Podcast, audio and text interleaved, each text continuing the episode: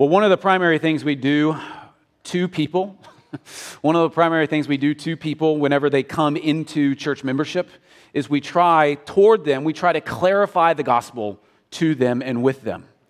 And so, nearly half of the membership class, for those of you who have joined the last several years, nearly half of the membership class and coming into Crosspoint is just dedicated to what is the gospel and explaining the gospel as clearly as possible even in my own premarital sessions that I have with people, session one, and even more formal counseling, session one, no matter for whatever reason we're coming together, lesson number one is always what is the gospel and clarifying what the gospel is, because from there we can then talk about biblically and better what a marriage is, or maybe what you're going through, or what we're going through with a group of people. And this is because the gospel, the good news about God redeeming his people, with a marriage or with the downtrodden or within a partnership of membership, the gospel exclusively has everything to do with those things as rightly and best designed by God. Now, our sermon this morning, and God willing, next week's sermon, uh, these two sermons will serve as a, as a pure foundation in many ways for what the Bible says of what the gospel is. Everything, literally everything from this passage is where things change in the scriptures. So, for oh, just over a month, we've been in just the first couple of chapters in the book of Genesis, and it has been incredibly encouraging. I've been encouraged, and just in the last month, in the last couple of weeks, of all of your all's independent relishing at the truth and the joy that comes to us from the book of Genesis. Comments after the service, emails in text to me. There's, there's been this unique outpouring of this book is incredibly awesome. And it is. And it has been. And I got to be honest, whenever I regularly text uh, other pastor friends about where we are and what we're doing. Some of these friends have already preached Genesis, or some are preaching them beginning in the new year. But anytime we're talking about this, I can't help but tell them that as I keep studying Genesis, as we keep locking in and going in, as, as I come to you now and preach from this book, very often I'll just take a step back from what Moses is overarchingly doing, and I just kind of get emotional. I can't believe at what he's created. I can't believe at how he made us. I can't believe uh, at the beauty of what existed. And, and then it comes to this incredible, almost ditch in the road where everything goes horribly bad. Uh, the goodness of Genesis 1 and 2, it just feels so distant from us. The beauty of Genesis 1 and 2 seems so otherworldly to all of us. And that's because we, we have we have no idea what it's like. We have no idea what, what overwhelming sweetness and goodness in relationship is. We have, we have no idea what it's like to live in a sinless world. We wonder about those things because we so often know that we are in a Genesis 3 world. And that's because the Bible immediately tells and describes how everything went horribly wrong. It is clear from the beginning that God made everything good.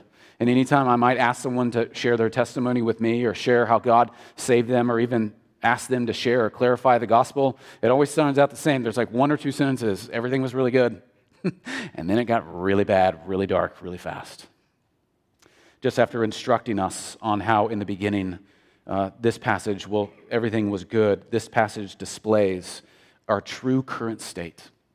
Remember how Moses is writing to a particular people who, in many ways, were hunted they were attacked, they were isolated, they were sold off into slavery. This, this context of what Moses is writing to it, in a specific historical context and time, he was writing to them, giving them a big picture of how good it was, but then zooming in and saying, This, this is why you feel the way you do.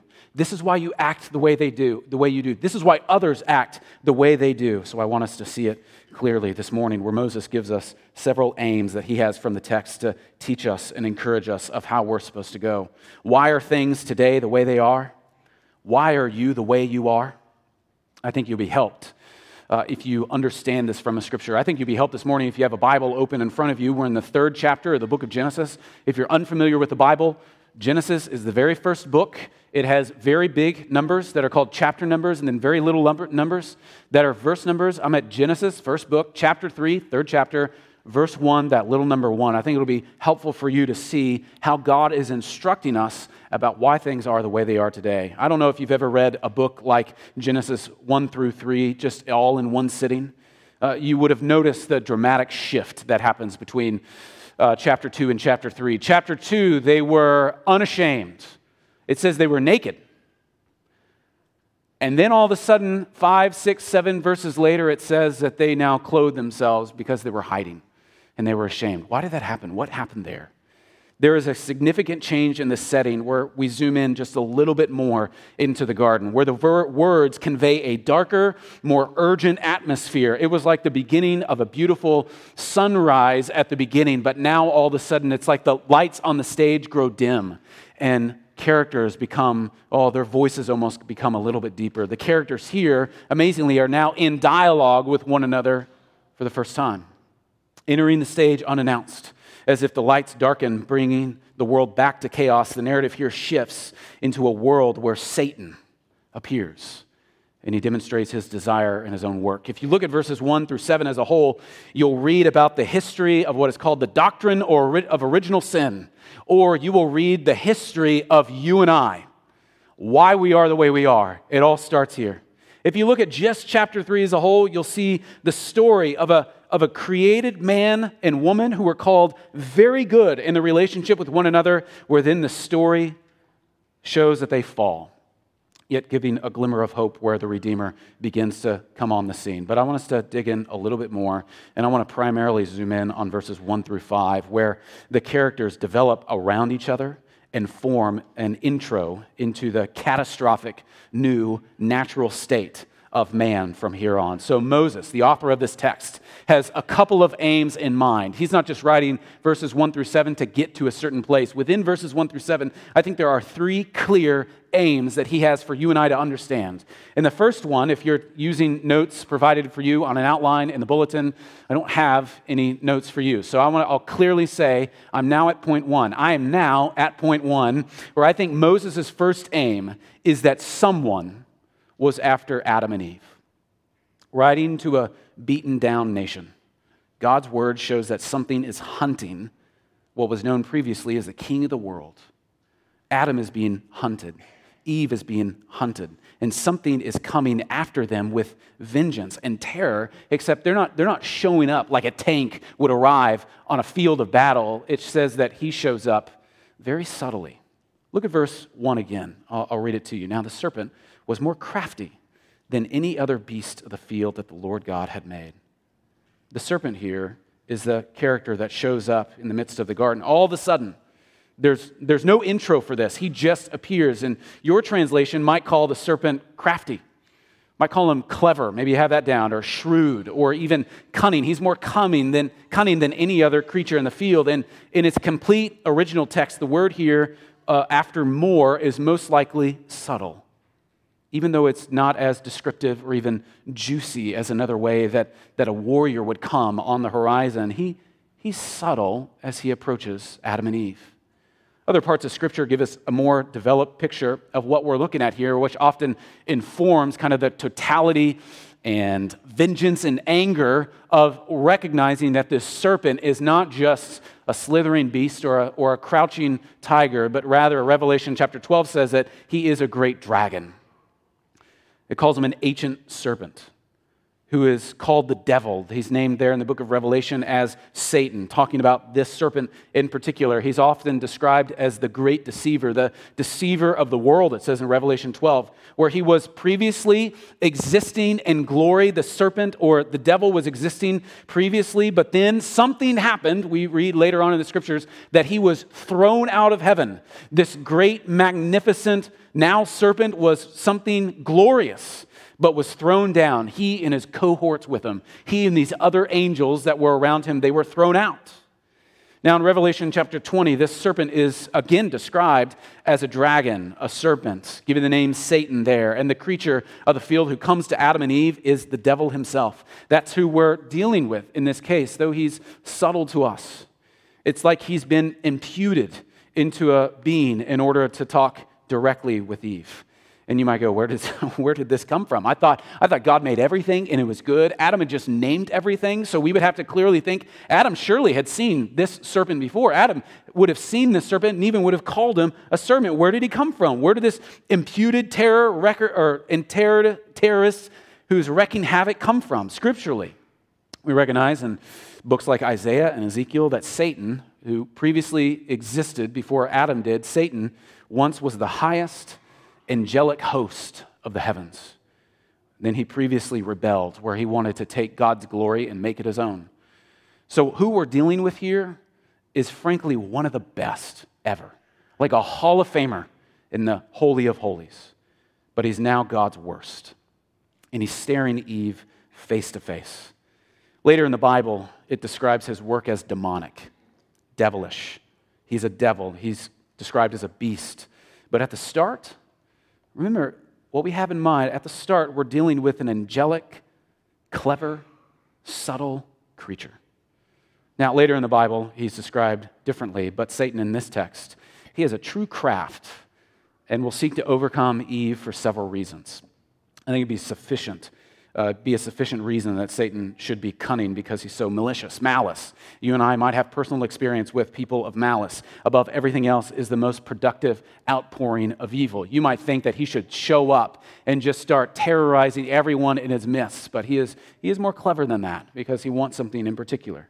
Nobody would be more full of malice against man than Satan would. He proves that every day. You might feel that again and again, and that malice sharpens his inherent wisdom so that he becomes exceedingly subtle with those around him. So, with all of that, you need to notice first, uh, within this context, that something is very clearly presented to us. This was Satan's first occasion of dealing with mankind when he was tempted with Eve, and when he was, even then, more subtle than any other beast of the field with which the Lord God had made. But, but I think it's also important to know that, that he had been there, he was there.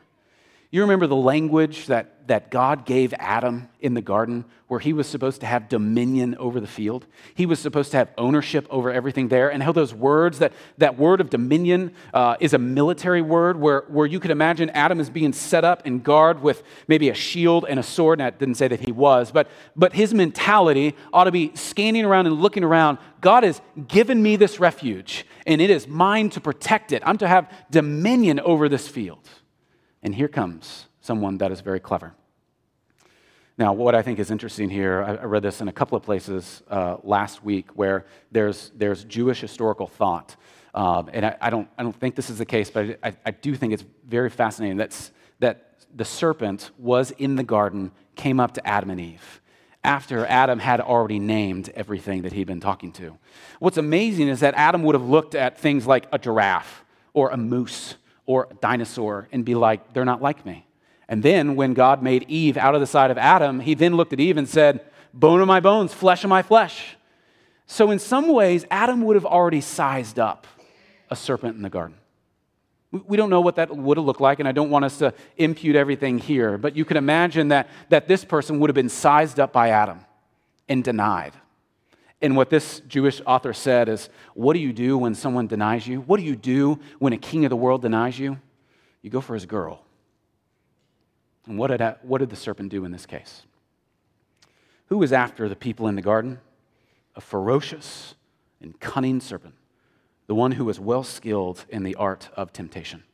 So you've got Satan working through a divinely made creature, lurking around and speaking to Eve, and this is how chapter 3 starts. So let's look at the, how this happens. We, we recognize what's there. First, something is after Adam and Eve, but then secondly, a second aim that Moses, ha- that Moses has is that Moses is wanting you to understand, and he's wanting to broadcast Satan's strategy on attacking people. So, Moses, an aim that, that Moses is doing, remember, he's writing to a certain people, and he's saying, The world is the way it is because Satan has arrived and tempted people to fall in their own sin, on their own fault. But look at how he's doing this. So, secondly, his aim is to broadcast Satan's strategy. And there are going to be four subpoints of this, just to give you kind of some help on taking notes here. But Satan's purpose is to cause corruption against God. His purpose is to cause corruption against uh, God, not just corruption for the sake of it, right? He's not like the Joker in the, in the movies Batman, where he's just trying to stir everything up. He wants corruption against God. If you were a commander of an army and you had unlimited powers and weapons, how would you go about pouring out wrath on your opposition? You would utterly flood their lives with everything that you had because you don't want anything left. You want total destruction, but that's not how Satan comes after people. While Satan wants chaos, more than anything else, Satan wants you to be defiant. Satan wants you to be defiant against a good God. He and his posse want to line you up, almost facing you, coming after you like an opposing army, but he doesn't want to defeat you. Keep that in mind. Satan doesn't want to destroy you like you and I might think of destroying someone. Satan wants to employ you to his army because his army is on a mission and it's the, the downfall of God altogether. And so he wants you on his side. He wants to turn you around and have you actually fight against your God. Now, make no mistake, he hates you. He's not doing this because he, cause he sized you up and sees you as good. He's not saying, there's a good warrior against the Lord's army. No, he hates you. But more than you, Satan, a fallen angel, hates God. And he wants your help.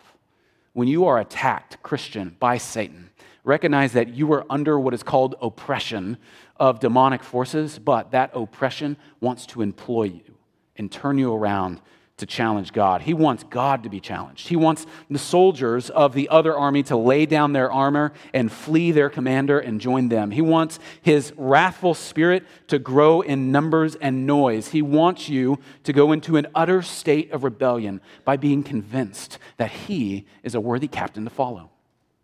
I think within a couple of subpoints here, we, we see how he does this. So he is after you, but he does this in a couple of ways. The first way he does this is Satan seeks to deconstruct Eve's beliefs. Satan seeks to deconstruct Eve's beliefs. Look at verse 1 again, the second part of it. And he said to the woman, Does God actually say, You shall not eat of any tree in the garden? This contains the first question in the Bible. The first question in the Bible that's ever asked. Now, you need to know that this is, I'm not attacking questions altogether. I think one of the strongest things you can do is ask good questions about God and His Word and His creation and His people. It's good to ask questions. But, but I want you to know that how the question here is being asked ought to, ought to make us learn of what questions ought to be. I love questions. I, I love learning about people through asking them questions. In fact, I've been encouraged by other people that sometimes when I pepper others with 95 questions right off the bat, that that might cause them to become a little bit of alarmed and interrogated by them. But we all want to know about other people. We all want to know about different things. And there are a lot of questions that are looking for answers, and there are also questions that are looking to dismantle someone. And in this case, Satan was not trying to understand the rules of life from Eve, was he?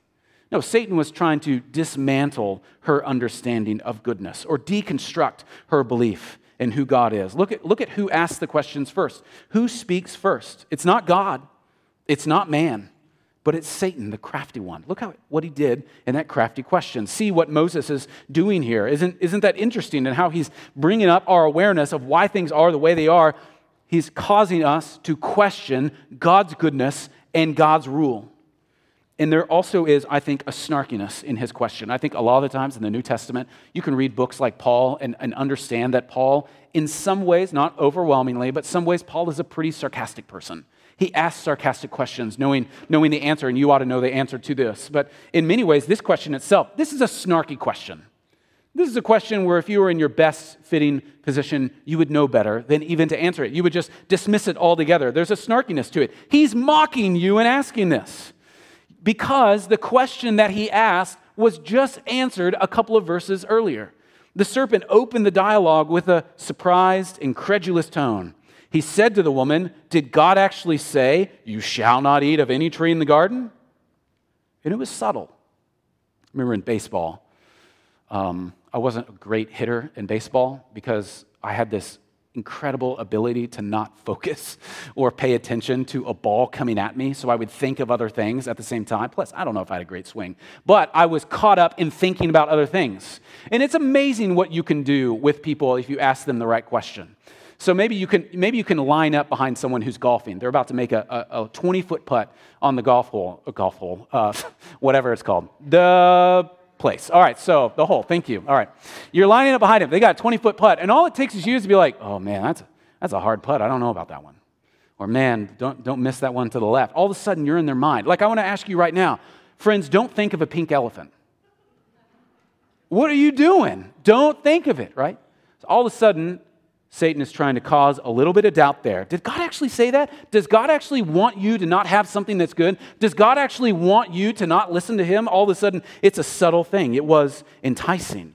This is an example of what it means. So, uh, from a biblical interpretation standpoint, you and I, when we read the Bible, we want to read the Bible according to what is on the line of Scripture.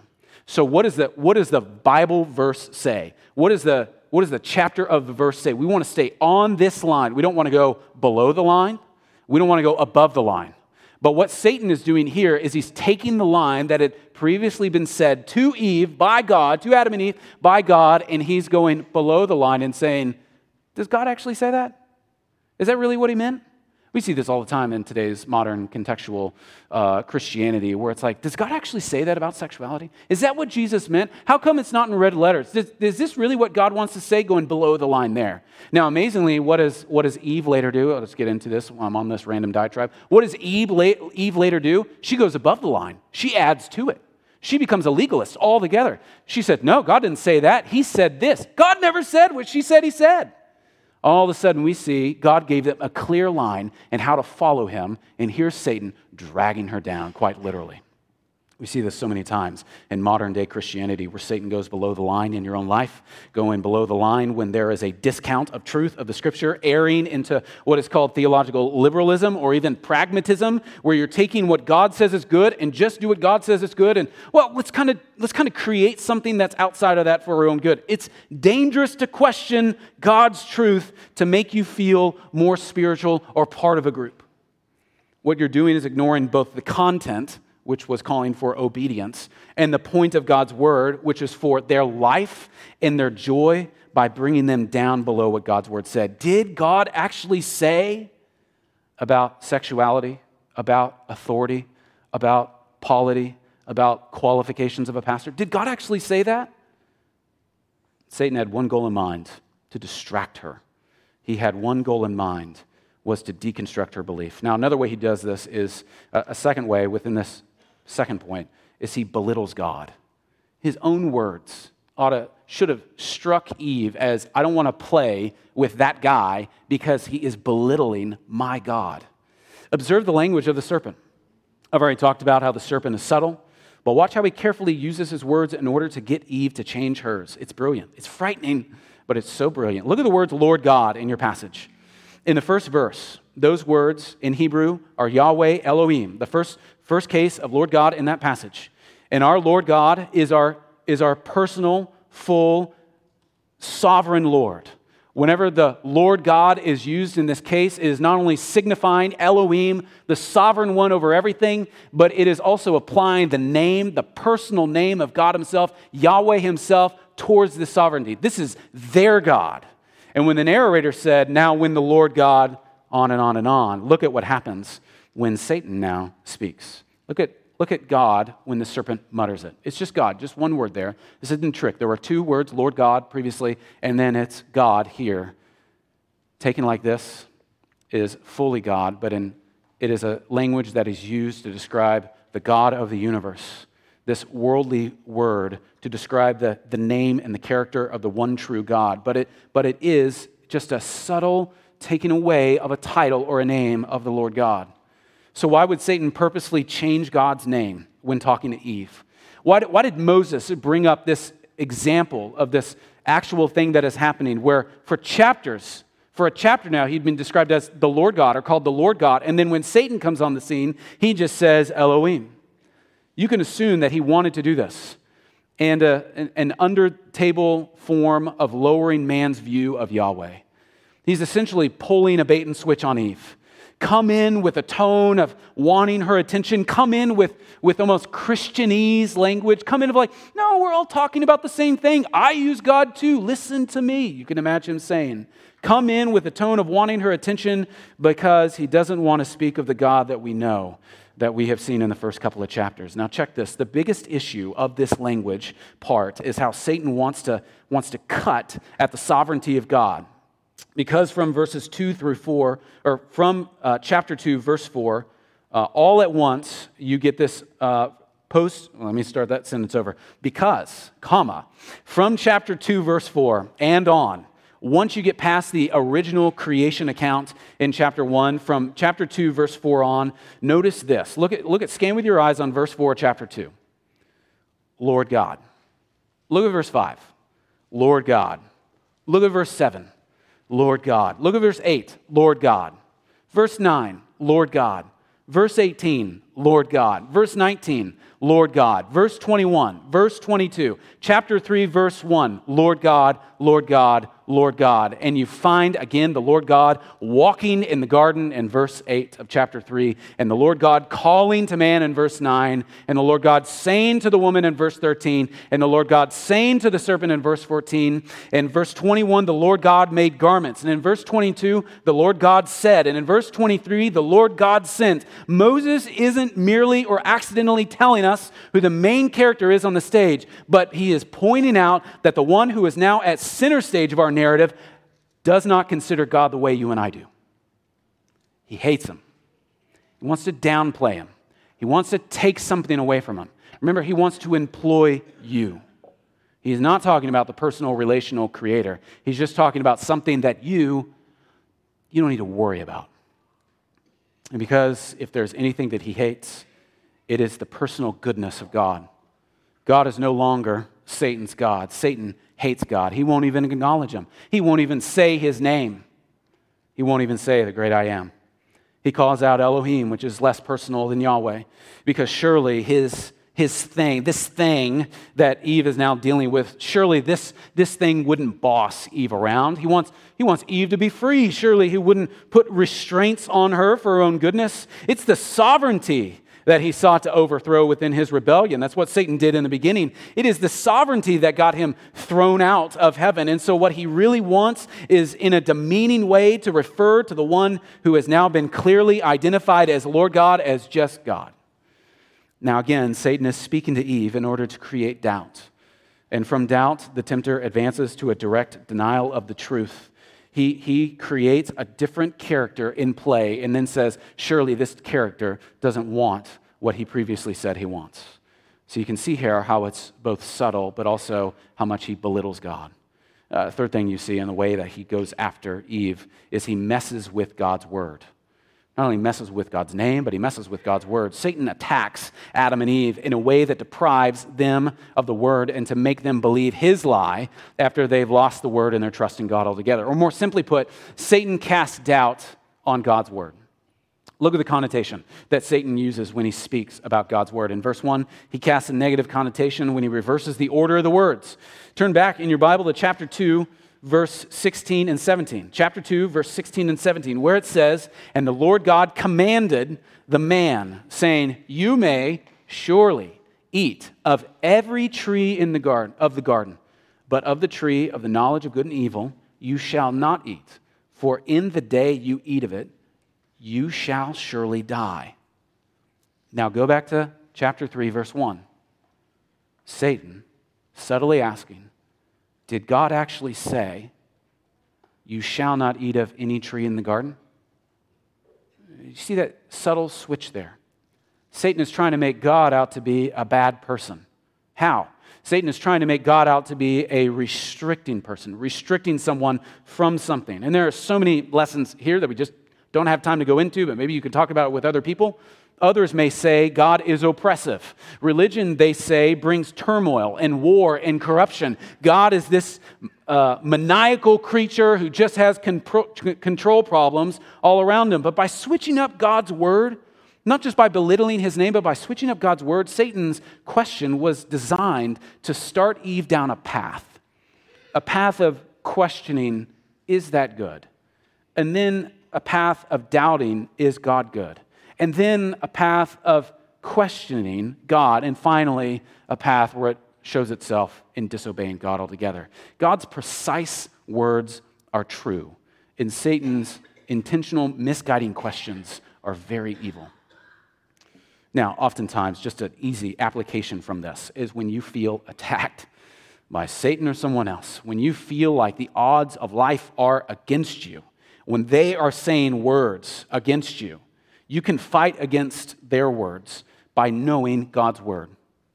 In this case, we won't talk about it much, but Adam was off to the side on this. Every indication is that Adam was there in, pres- in, in present form. And whenever Satan is misconstruing God's word, you just kind of go, hey man, you're literally the king of the world here. You should have been inserting yourself in front of the woman, being like, first of all, that's not what his word said. And second of all, get out of here. You know, I've, I've told you all this before. What do you do when a snake starts talking to you? You kill it, right? Don't even mess with it. You have no idea what's happening there. What should have Adam done when this relational creature starts talking to him? Not today, right? But especially when he's messing with God's word.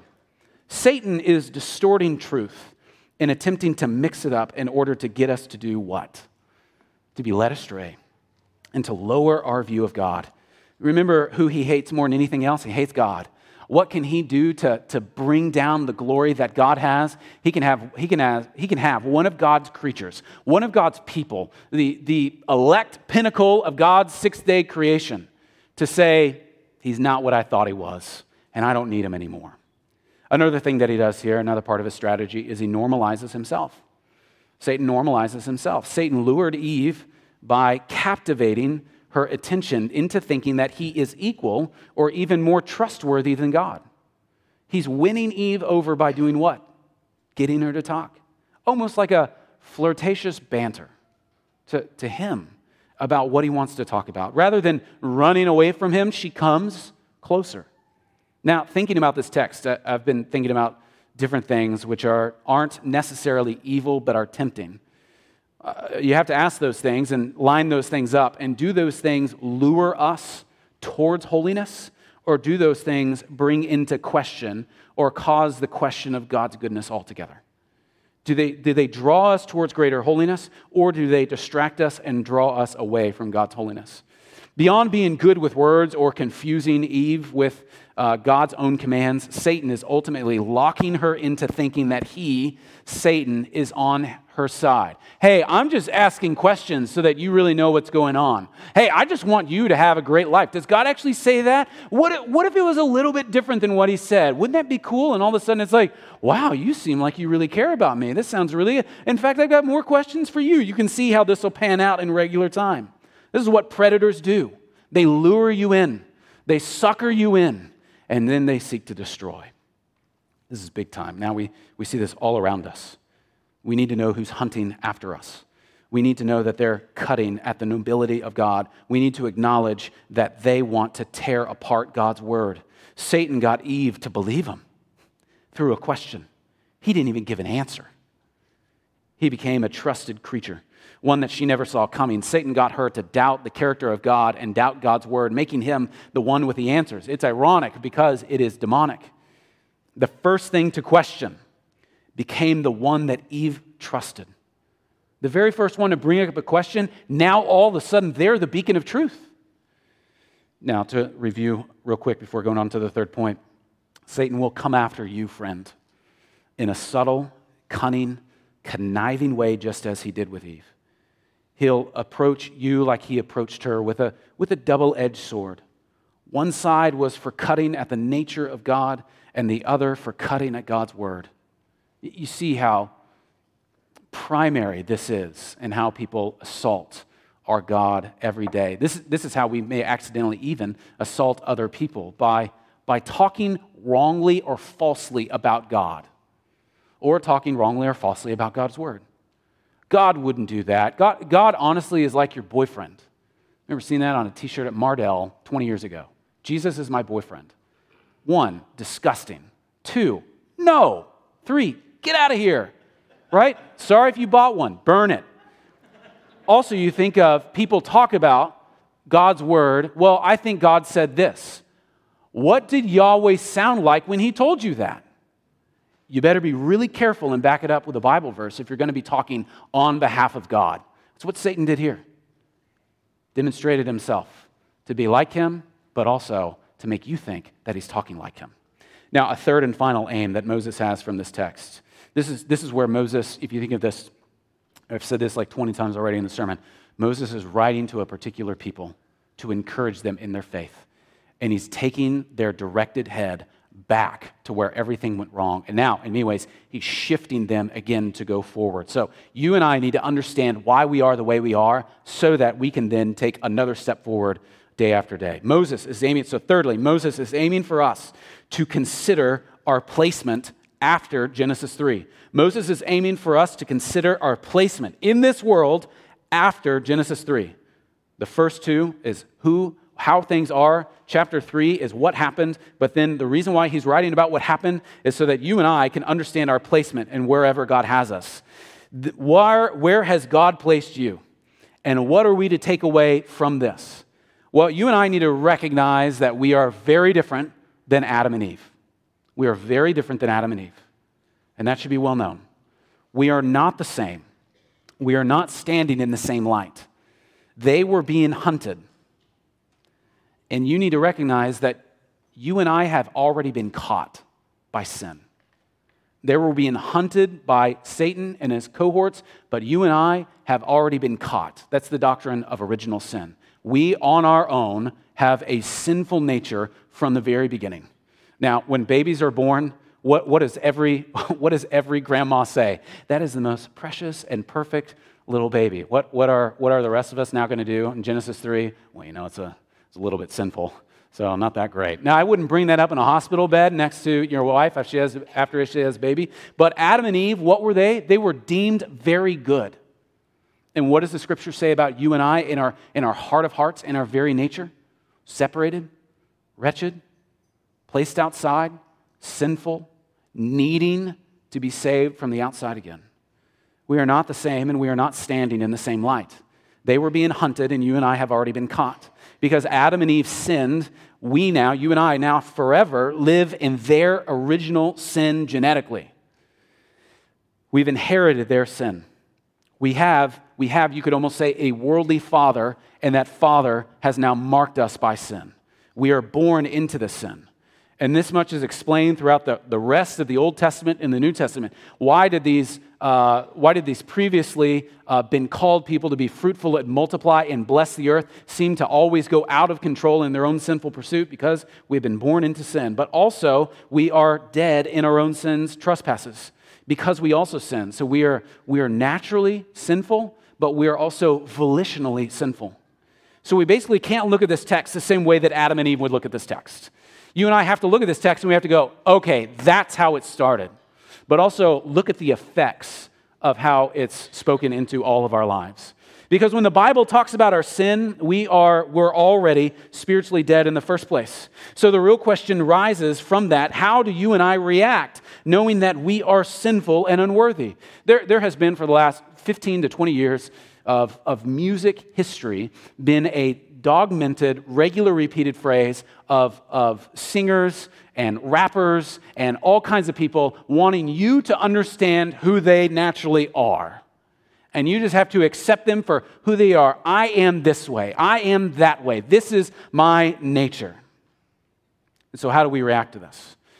The Christian reaction to that is however you were made the way you were, whatever your nature seems to be, the way it is, however you think you were born, what the scripture says, as an effect from Adam and Eve, you must be born again. You have an inherited sinful heart that needs to be regenerated and remade from something outside of it. Because when the Bible talks about our sin, we already are spiritually dead. But 1 John chapter 1 verse 8 says if we say that we have no sin, we deceive ourselves and if we say that we have not sinned, it says in verse 10, we make him, God, to be a liar. So one sin for us means that we are forever separated. But in chapter 2 of verse John, it says, if anyone does sin, they have an advocate with the Father, Christ Jesus the righteous. He is the propitiation for our sins. Now, how did this happen from Genesis 3 all the way in 1 John, which, if you're unfamiliar, that's really later on in the Bible? How can we, who say we have no sin, deceive ourselves, but if we do sin, we have an advocate with the Father? How did this come about? What has happened for our sake?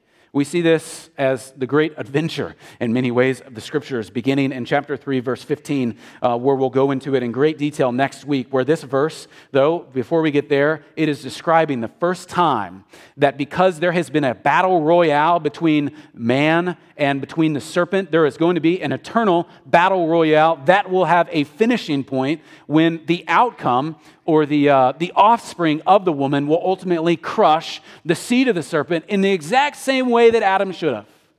And until that time, we find ourselves to be in Adam rather in the Messiah that is going to come from this text. A redeemer a serpent crusher will make his appearance in chapter 3, verse 15 of this text. And, and within that, a promise from God to Satan and to others that there will be a descendant of Eve who will come and bruise the head of the serpent. Now, the difference between you and me and Adam and Eve is that they were being hunted and you and I have already caught. But the offer that is being given to us, that was only a glimmer of hope in Adam and Eve, is that that offer of being made right, that offer of being made whole, that offer of being forgiven in the same way that they needed to be forgiven is given to us in the very person of Jesus, who did effectively and historically come from the seed of the woman.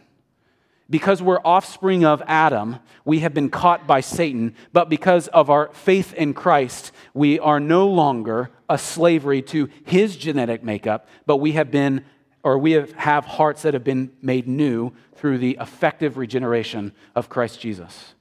God has promised a Messiah and a deliverer of, how, of who we know is Christ Jesus, who was truthfully prophesied from this scripture, who was truthfully, truthfully proclaimed from all of the Old Testament and into the New Testament, who would come and crush the head of the serpent. Now, friend, know that Christ didn't come to fight only Satan, but he came to pay a price for what your sins have caused on your own life. You look around and you say, oh, it's their fault. You know, or, or, the, the tricky question that you might go, was it Eve's fault or was it Adam's fault? Well, the New Testament says it was both. And so you can go, oh, that's why things are the way they are because of Adam and Eve at the garden. If I was there, I would have done better. Or because I'm not there, I need to know how to live now. And what the promise says throughout the rest of Scripture is that it was Jesus who came not only to conquer Satan and the death that he caused, in the own resurrection of his body, but also he came to conquer the very sins that you and I, or Adam and Eve, committed in the garden by his own death. Because of our wrongness, we deserved a lifetime of separation. And the only way that we could escape being bound and being caught by God is by a true replacement sacrifice, where we cannot today go to God and say, if I can give you anything to make me right, I will give you everything in order for me to be made right. But God would look at that and say, You don't have enough because you're born in sin. You can't do enough because you are sinful in your own actions. But here we see in the rest of Scripture where it is longing for and then given to us in the Gospels, where it was the one who came from the seed of the serpent who did, or man, another heresy, second week in a row, who did come from the seed of the woman, not the seed of the serpent in order to crush the sin that was given to man. Your sins, though they are as real as anything, are no match to Christ's atoning work on the cross and that outcome. Your salvation in Christ through your faith in Him is the way that you and I are to read Genesis 3 from verse 7 on. Let me be very clear on this issue. The devil tempted you.